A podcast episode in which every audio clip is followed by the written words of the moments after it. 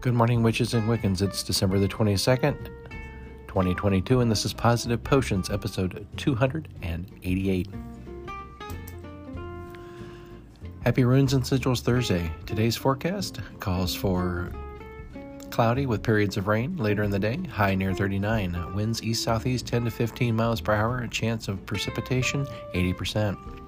Tonight, rain likely, low near 38, winds east 15 to 25 miles an hour with gusts up to 40 miles an hour or over. Chance of rain 90%. Sunrise 7:33 a.m., sunset 4:33 p.m. Moonrise 6:54 a.m. and moonset 3:34 p.m. Speaking of moon, we are at the new supermoon, 2% of the moon being visible. And today we continue to look at the magic symbols with the spiral. The spiral symbolizes the life cycle, centering self development and obviously fertility. It's one of the oldest magical symbols and can be found in writings as old as 10,000 BCE Mesopotamia.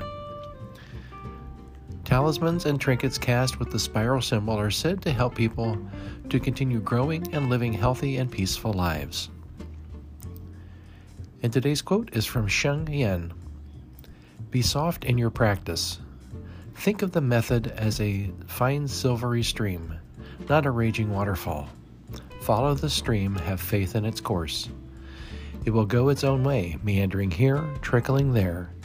It will find the grooves, the cracks, the crevices. Just follow it. And so, from Sam and I, we wish each and every one of you a wonderful and magical day. Stay dry, stay safe, people, because it's going to get nasty starting tomorrow, really.